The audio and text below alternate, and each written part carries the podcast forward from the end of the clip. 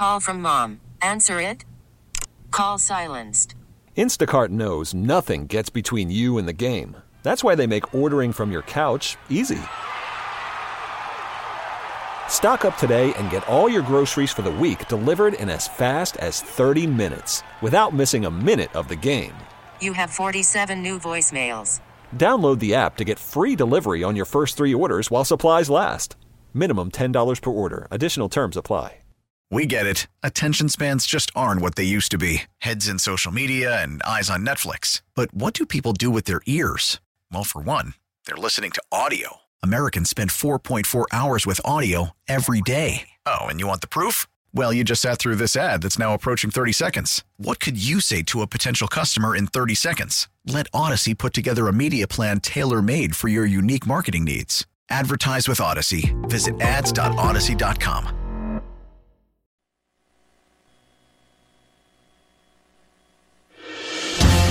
Hey, thank you very much, Gary. Appreciate it. It's 8.05 on this Tuesday morning. It's the 12th day of December, 2023, and I'm John Reid. We're glad you're with us here on News Radio WRVA.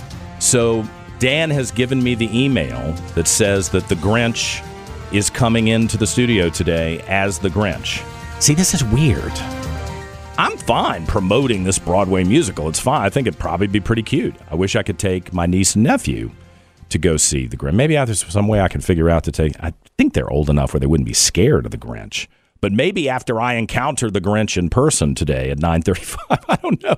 I mean, when I worked at Channel 8, we had a lot of characters come in to the studio. You, you, know, this was before everybody had a camera in their phone. So if I pulled out the little disposable camera and actually took on, we had Richard Simmons come in. You know, Tyler Perry was in the studio all the time before he became a billionaire. Gwen Williams and I were talking about the other day. Tyler Perry used to come and sit and talk with us. It was cool. Um, there were some rap singers who would come. You know, Channel 8 was kind of the urban station when I was there. Uh, it didn't mean anything to me, but boy, everybody was excited. Petula Clark came. Some was like old performers and new performers. And then we'd have these people come in in character. And it was just weird. But at least on TV, you can see that they're in character. But I don't know. We'll see how this goes at 9.30. Normally, I say no to this, but I figured, eh, the Grinch, it's a fun show for kids. People are all on me about how negative the news is, and John, you're so spun up about it. All right, fine. Then we'll have the Grinch in. That'll make me look like a nice guy, right? Compared to the the Grinch. So that's coming up here on News Radio WRVA at the end of the program at 9:35. Uh, back to serious stuff, which um, probably should have you a little bit alarmed. Both, um, what do you think 2024 is going to be like? I'm just bracing my. I'm going to have a nice Christmas. I'm gonna have a nice New Year's. My birthday is coming up in January, at the beginning of January. I'm gonna, I am gonna focus on enjoying uh, peace and prosperity while it lasts, and then come back and work like mad to try to hold Virginia together and America together.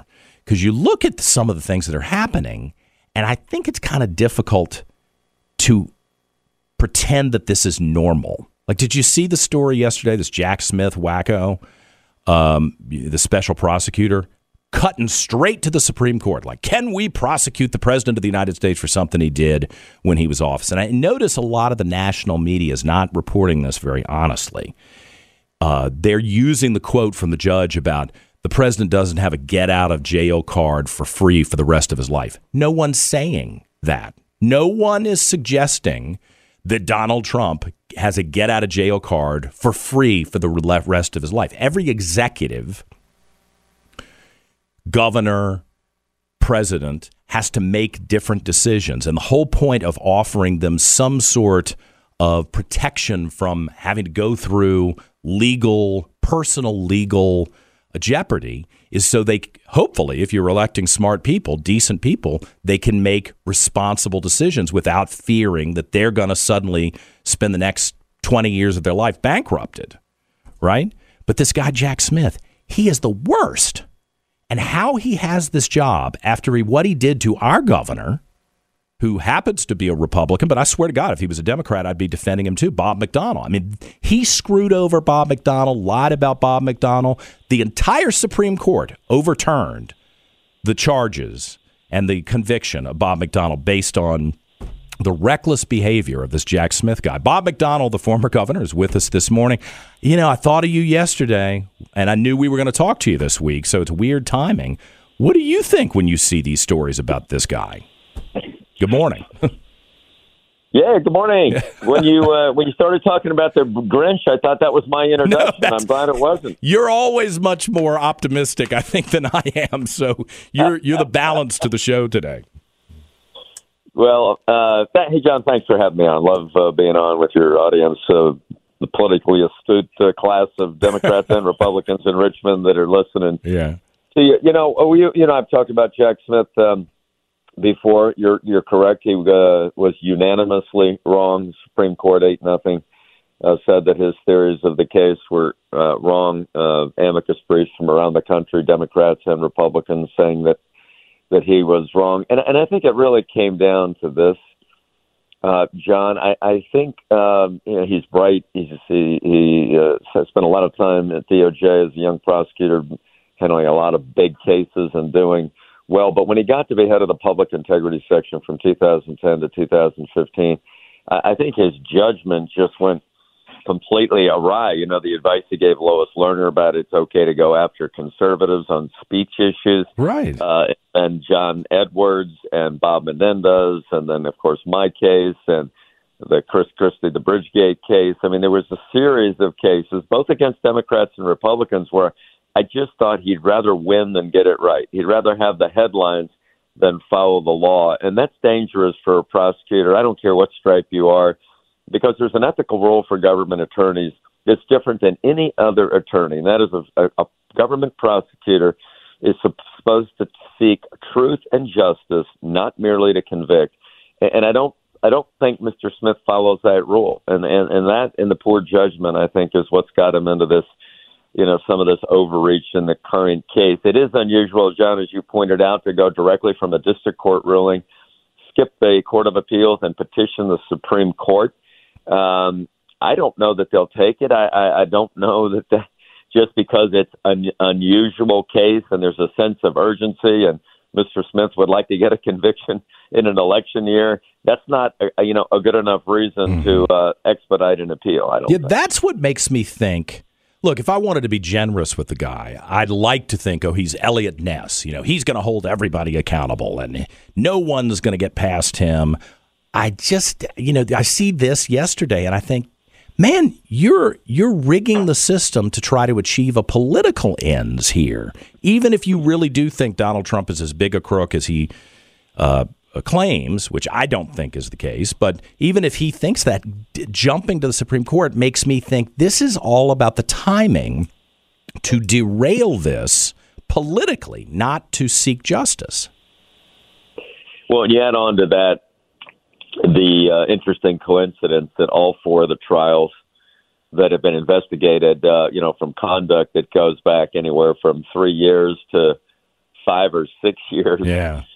Case in New York, and the, all the trials are during the election year when he'll be sitting in the courtroom and not campaigning, and everyone knows he's the leading contender right now on the Republican side. It just, you know, I think even independent voters, John, look at that and say that doesn't sound right. Mm-hmm. mm-hmm. doesn't sound fair. So who knows what kind of coordination Mr. Smith had with some of these other prosecutors to kind of orchestrate these uh, these dates, but it but it does seem curious to yeah. me. All right, let me bring you back to Virginia. Uh, when when Governor Youngkin was first elected, my understanding is he he had sit down meetings with you and Governor Allen and Governor Gilmore, and you know he really wanted to um, talk through how to be a good governor in those first two years. Now he's in a different phase and he's up against a wall with Democrats running the House and the Senate. Has he called you to say, hey, man, what do I do these last two years, especially under these circumstances, since you served in the legislature and, you know, saw the, the backdoor dealings, good and bad? What, what has he called you? And then what would you say if, uh, if he were to call you? Well, John, the one you left out was Governor Wilder. I mean, he was bipartisan. That's true. You're right about that. Um, and and I really admire, and I assume, uh, even though Warner and Kaine weren't at that meeting, I'm sure he he probably picked their brains a little bit. Just shows, it just shows the humility of the man who obviously very bright, but yet hadn't been in government, hadn't been in the job, and wanted counsel of as many people as he could. I think that's a sign of a good leader. Right. I agree with you. Uh, it is a different circumstance now. Uh, Mm-hmm. You know, he's got. Uh, I, I was in the same position midterm. I was fortunate to win the Senate, so I governed my last two years with a Republican House and Senate, which made some things uh, easier, but a few things a little harder, to be honest. What do you mean? But now he's got a different circumstance, and I think this is now a test for uh, for him to uh, govern in a bipartisan uh, environment. You can still get things done. Look at the governorship of George Allen; he had Democrat uh, majorities in this House and Senate the whole time, and yet welfare reform and parole abolition, truth in sentencing, and higher education standards, etc. It can be done. Mm-hmm. Takes a different kind of leadership style, and, and really the same with uh, Don Scott, Louise Lucas, Scott Surovell, the new Democrat leaders. You know, they they can. Uh, pass things that they want to put on their brochures and try to demonize Republicans, and Governor uh, Youngkin will veto that, and you know, and nothing gets done. Standoffs on budget, which unfortunately are becoming more common. But but I think it's a test for these leaders about do, do they do they want to put the the nail in the coffin of the uh, old Virginia way, something your dad John and I and others governed under in the 90s and 2000s, or do they try to find, especially on budget issues?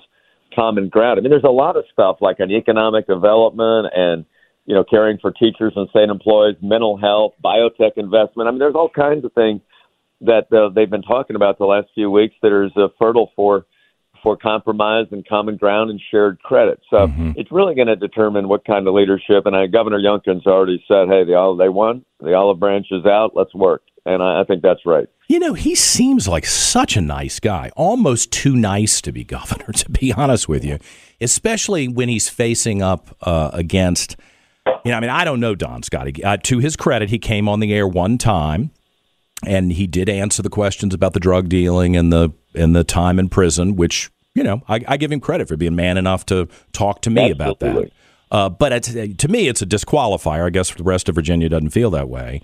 But I, I, I look at Louise Lucas and I look at Don Scott and and and Scott Surovell, who's always been polite to me when I see him in person, which I appreciate. But I think they're kind of a different type of Democrat when you compare it to the time when you were in the legislature. Don't you think they're a little more radical? That they don't want to get along in the end. They want to score political points at at all costs. Or am I being too negative? Well, I do think at the time I got elected in 90, uh, 1992. I started serving just just a couple years after your father, who Yeah. was one of my mentors in the in the House. But there were a, a slew of ver- of really moderate moderate Democrats, and, Right. and a handful of moderate Republicans. But the the tone of the debates, they were fierce on the issues, but they were collegial. Uh-huh.